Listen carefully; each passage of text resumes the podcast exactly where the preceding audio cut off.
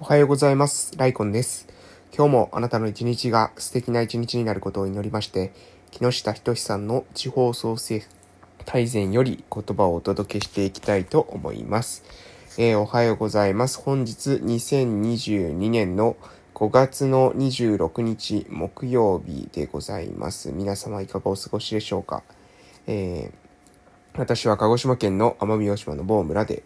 地域おこし協力隊として活動しているものですけどもですね、えまだ、え現在寝起き、え中ということでですね、あの、頭がね、あんまり回っておりません。えー、本日、えー、本日ね、昨日のね、近況報告からとりあえずやっていこうかなと思います。え昨日は、まあ、朝の挨拶運動がですね、午前中ありまして、で、え、日中はですね、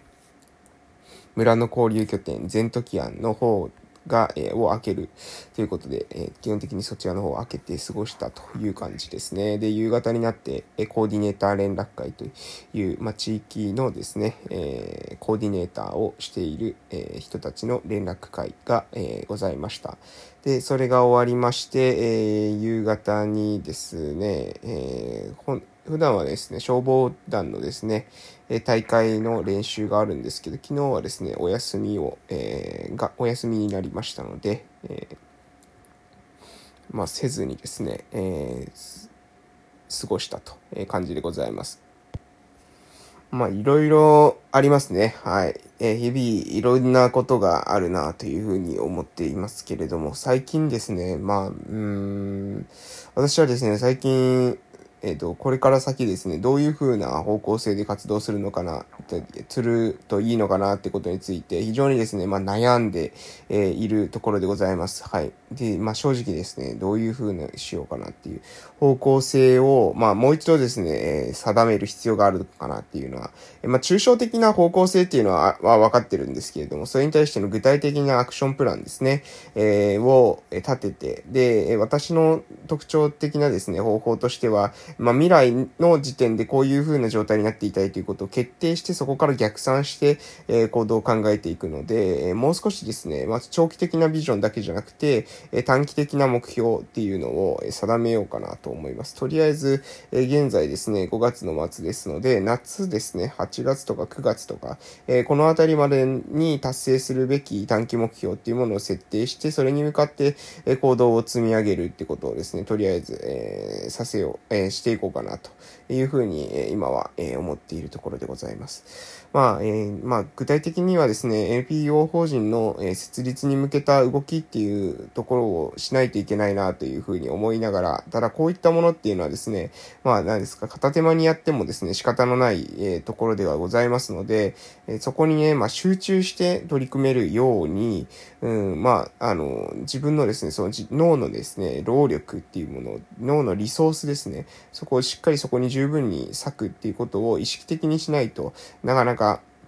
まあ、片手間にですね、え、やってもうまくいかない、えー、ということは分かっていますので、え、そこに、ま、集中する時間っていうのをですね、え意識的に確保したいなというふうに思っておりますということで、うん、まあ、皆さんもですね、何か自分がですね、将来的にこういったことを達成したいっていうふうに思っていることがあったら、まあ、その方向性っていうものはあるかもしれませんけれども、それはまず定めた上でですね、えそれ以外でも、ま、3ヶ月、えくらいで、えまあ、1スパンの、えまあ、何ですか、私は、まあ、3ヶ月あればですね、ある程度のことっていうのは多分実行まで移せると思えて、で、実行すると結果が出てくると思うので、え3ヶ月単位で何か目標を立てて、その目標に対して、え具体的なアクションプランを起こしていくっていうことが、まあ、自分の人生をですね、好転させていく上では非常に、え有効なんじゃないかなと思いますので、えぜひですね、ピンときた方はお試しいただけたらなというふうに思います。では、そろそろ、え木下仁さんの地方創生大全の方に、え移らせていただきます。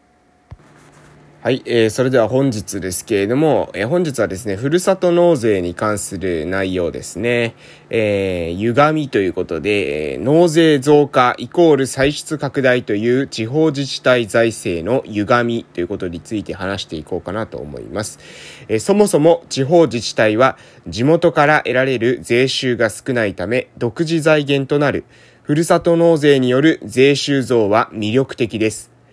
現在では地元税収を超えるふるさと納税金額が集まる自治体さえ出てきているため、後に続けと躍起になるわけです。また、ふるさと納税財源の半分を地元企業、生産者からの返礼品購入として使うことも政治的に地元から支持されやすい。そのため自治体はふるさと納税獲得競争に躍起となります。しかし問題は、ふるさと納税を獲得すると、そのままその予算をどう使うかという話になってしまうことです。一過性の歳入にもかかわらず、毎年予算が必要な住民サービス系、福祉、医療、交通、活性化イベントなどの事業を立ち上げ、歳出を増加して人口獲得を目指すサービス合戦も加熱しています。補助金のところで指摘した通り、従来通りの予算を使い切る競争をしていたら、えー、ふるさと納税が地方に行ったところで活性化なんて不可能です。ここからちょっと飛ばしながら、えー、話していきます。納税額に対する返礼品比率、返礼比率見直し、各企業、生産者からの調達総額上限の設定、さらには、えー、さらに農納税財源は自治体のコンパクト化に活用するなどの改善が求められます。そもそも地方が独自の魅力を作り出し、維持していくためには、維持していくのに必要なのは短期的にもらうお金ではなく、自分たちの価値観を持って継続的に稼げる仕組みです。活性化を目指す限り、予算を獲得して使い切るのではなく、ちゃんと収支が拡大する事業でなくてはならないのです。自分の頭で考えず、国が作った制度にのっとって同じことをやってきた結果、多額の税金を使いながらも、地方が衰退してきたということを忘れてはいけません。ふるさと納税でも同じことをやってどうするという話です。個々人が一部納税先を選択できる仕組みは、多様な価値観に基づく成熟した社会の実現にはプラスです。だからこそ、そもそも選択型寄付金制度は決して返礼品で釣り、釣られるような浅はかなやり方ではいけないのです。という内容でございます。えー、まあ、ふるさと納税に関するですね、えー、ことに関しての話なんですけれども、まあ、問題というのは、えー、増、納税が増加すると歳出が拡大する。まあ、え収入が入ってくれば入ってくる分ですね、使、すぐ使ってしまうっていうのが非常に問題なんじゃないかっていうことをですね、えー、木下仁さんはですね、えー、指摘されてるわけですね。いや、これはですね、まあ、そして事業化しない、えー、事業化できていない、えモデルで、え地域を豊かにすることはできない。え短期的な、えその財源のえ短期的に納税額を増やして、それをですね、え、地域の本質的な改善に当てていかないのであれば、まあ、日銭をもらってですね、その日に飲んで消える、まあ、まさにあぶく銭になるだけだということでございますね。えここはですね、皆さん、あの、ぜひですね、考えていただきたいなというふうに思います。まあ、その、えー、支出なのかですね、支出というか、まあ、ただの消費えー、なのか、それとも、えー、投資なのかっていう視点だと思うんですけれども、地域において、まあ、ただですね、その使われてなくなるお金ですね、まあ、えー、飲み会とかもですね、往々にしてそういう側面あると思うんですけれども、まあ、その一時的にはですね、一過的に、一過性の、えー、楽しい思いをするけれども、えー、次につながるかというと、まあ、仲が良くなるっていう一定の効果あるんでしょうけれどもね、でも、あの、じゃあ、えー、毎回飲むたんびにですね、毎回すごくどんどんどんどん仲が良くなるかっていうと、これはちょっとわからないですよね。じゃあ逆に飲まないと仲悪くなるんですかっていうところだと思うんですが、まあ、どう、どちらにしろですね、飲んで、えー、ないと、えー、仲が良くならないっていうのは飲むことがですね、まあ、非常に、えー、仲良くなるためのコストに、なっているってことですよね。じゃあ飲まなくて仲良くなれる集団にか、よりはですね、非常にコストのかかる、コスえー、集団維持に、えー、コストがかかる集団になっているってことをね、えー、これ気づかないといけないと思うんですよ。えどういう風な、え自分たちの、えお金の使い方をしているのか、そのお金の使い方っていうのが、えしっかりと投資になっているのか、それとも、まあ、消費なのか、ここはですね、まあ単純ですけれども、本当にね、え着目しないといけない点だなというふうに、私自身は思っています。ぜひですね、え消費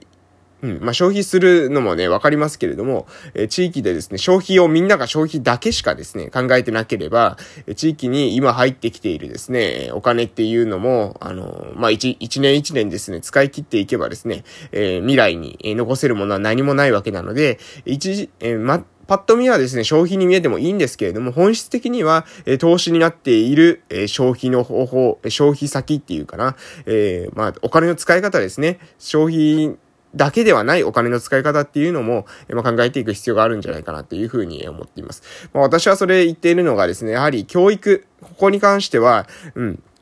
間違いなくですね、投資になるわけですよ。優秀な人材ができてくる。特に私の、えー、考えているところでは、えー、IT 系の人材ですね。えー、インターネットにアクセスして、そこで、え収益を上げることができる。インターネットから、えインターネットにアクセスさえすることができれば、え生活することができるっていう人材を確保していくことは、え今後ですね、私たちの地域、ね、えインターネットっていうのはですね、まあもう繋がっているわけなので、インターネットで産業がですね、えインターネットで仕事ができる、え人材が、えリモートワークで、私たちの地域で生活してくれれば、これはですね、非常に地域にとってプラスになるんじゃないかなと思います。えー、ですので、やっぱりね、そういった仕事がですね、できるっていうことのイメージを持ってもらうことの重要性を私はですね、もっとね、村の人意識して、えー、欲しいなというふうに思いますし、やはりね、教育しかないんですよ、基本的には。えー、高齢者がですね、若返るってことはないので、その高齢者を支えるためにはですね、支える人材が必要です。えー、支える人材が必要ってことは、それ以上にですね、まず若者がそもそも帰ってこなければですね、お話にならないわけですよ。